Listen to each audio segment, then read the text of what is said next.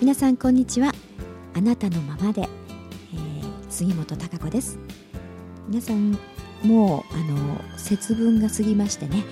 新しい流れがなんか6日ぐらい7日ぐらいからあちょっと変わってきたななんて感じられてる方も多いんじゃないでしょうかね。人間ってそういうふうにあの感覚？うまあ、気配というか雰囲気でいろんなものをやっぱり感じ取ることができます。生き物ですからね。から生きてるもの同士の、まあ、バイブレーション波動というかそういうのを感じ取りながら生きてますね。だから皆さんもあのオーラ人のオーラとかそういう気配っていうのをあの多かれ少なかれ感じ取ってますね。なんとなく暗いなとかあの人明るくって気分がいいとかね雰囲気がいいなんていうことをそれはもうあのそのオーラが感じ取れてるっていうことなんですけど、えー、やっぱり生き物である以上いろんなバイブレーション波動っていうのの影響をね受け受けてますしもちろんあの影響力を与えてるっていうこともあるんですけれども、えー、そういった中で、まあ、私はあの石をねブレスっていうのがメインであのヒーリングエナジーブレスというものを作ってますけれどもずっとそうですね去年ぐらいからですね本格的に、えー、そういうのを作り始めました。まあ自然な流れなんですけどねなぜそういうものを作るようになったかっていうとやっぱり、えー、自分本来の、まあ、力を引き出すためにはねそういったあの地球、うん、石っていうものの力をねちょっと貸してもらうとか、うん、癒してもらったりとか、えー、そして、えー、自分をガードしてもらったりとかそういった働き影響力っていうのがありますそれは、うん、生き物ですからね。だからいろんな影響をもちろん月からの波動であったりとか太陽からのそういったあ電磁波とかいろんなものの波動バイブレーションというものを常に私たちは受けてますからね。だから自然の中に行くとホッとするとか癒されるっていうのはそういうことなんですよね。自然の木々たちのエネルギ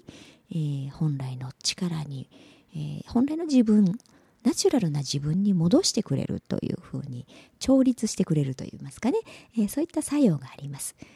ですからもちろんこういったあの声声のバイブレーションで調律するっていう場合もあるしそういった自然の力エネルギーの力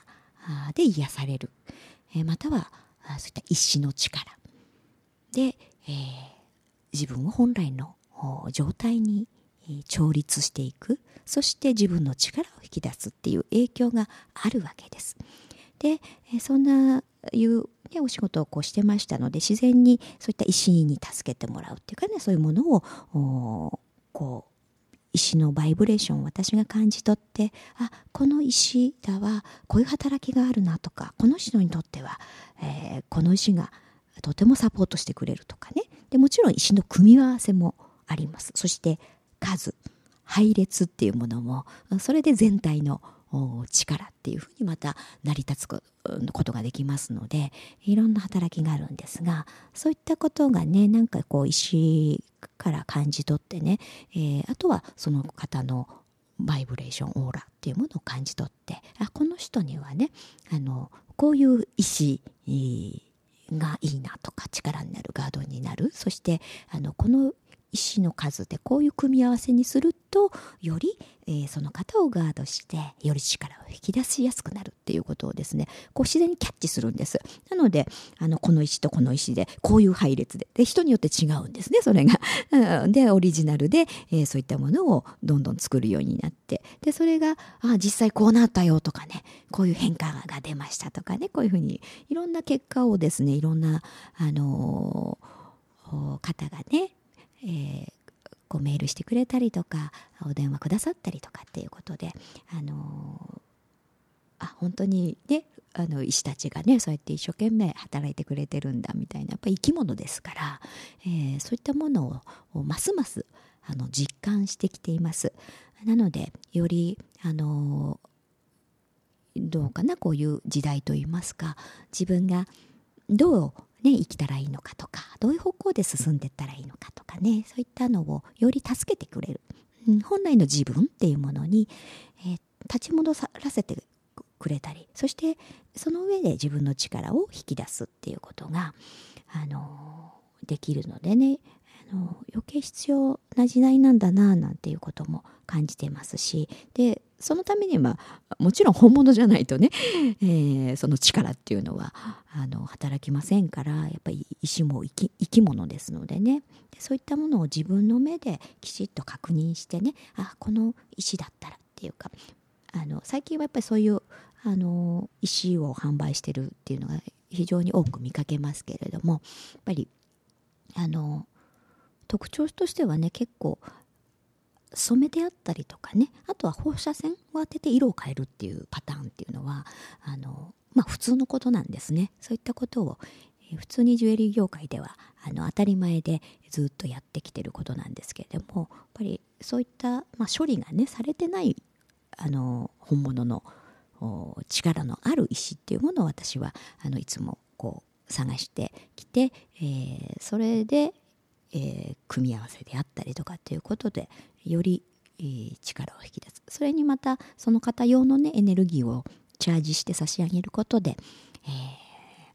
ー、その方のサポートとなってすごくあの石が働いてくれますからで石も変化をしたりとかね、えー、していきます。でそういった地球という星に私たちは住んでいますから地球そのもの地球で採れた石っていうのはあのとても人を癒す力があります、えー、その人間ってやっぱりこう一体感うんとなる安心感であったりとかね、えー、そういうもの愛そういう大きな愛に包まれると癒されるんですよね。そういう波動に包まれると。あそういうふうに癒されるとやっぱ本来の、うん、自分状態。本来のバランスに立ち戻ることができるんです。そういうふうにエネルギーって変化をしますから。で本来の自分に立ち戻った時に本質が見えてくる。はっと大事なところに気がついたりとか、うん、その判断もね、えー、自分にとってやっぱり、えー、ちゃんとしたものの捉え方ができたりとか、えー、必要なきちっとした判断ができるよ。ようになるとかやっぱり何かすごくマイナスに傾きすぎていたりとかね、うん、自分の状態がね、えー、ナチュラルな状態でなかったりするとやっぱり物の見方も曇ってきたりとかねしますので、えー、そういった意味で、えー、自分を癒すということはとても大事なことなんですよね人間にとって。えー、でそういう影響を日々、あのいろんなこの世の中の中でねコンクリートの中にいたりとか大きな騒音を受けたりとか、うん、いろんな人との人間関係の中でっていう常に、えー、そういったバイブレーションをね受け取ってますから、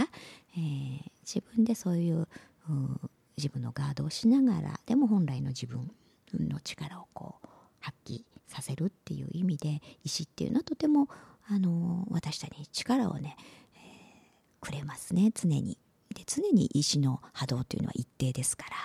えー、そういうバイブレーションを出し続けてくれてますんで、えー、あのやっぱり地球に助けてもらってるんだななんていうことを常に私は感じてます。だからそういった地球であったり月であったり、えー、自然の木々であったりね、えー、そういったあのエネルギーそういう生き物たちと常にコミュニケーションをとって、うん、いろんな見方をしてみる、うん、いろんな視点から人間というものそして自分自身というものを見てみるっていうことがね、えー、そうすることで視野を広げたりとか己を知ったり、うん、そして人を知るということにもなりますしそういったこあのものの見方がねいろんな物事心理に沿った判断、うん、を身につけていくということになっていくんですね。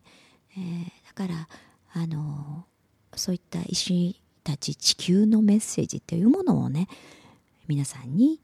あの少しずつでもねお話できる機会があったらいろいろお伝えしたいななんていうふうにも思ってますし、えー、それで最近はね皆さんからもこのね、この石はどう働くんですかとかね自分にとって合うのはどうなんですかなんていう質問もあのよくねされるようになりました。えー、なのであのもうちょっと細かくねそういったお話もできたらいいなっていうふうに思ってます。でちょうどあの2月のバレンタインイベントということで、えー、皆さんのオーラ、うん、の写真も撮ってそして天然石そういった石のね働きについてのお話をして、えー、あとはなんかお茶でも飲みながら皆さんと共にね、えー、過ごすという、そういったバレンタイン特別企画みたいなものもこちらでやる予定をしておりますので、えー、皆さんはそういうのに興味が、ね、あったらぜひ参加していただければなと思いますし、えー、端々でこういった地球のメッセージとか、まあ、そういうエネルギーの流れみたいなものその中に私たち生きてますので、えー、そういうことがちょっとキャッチできてるとね今自分が起きてることがどういうことなのかっていうのを客観的にあの捉えることができたりとかその上でこの先、えー、どういうふうに、えー、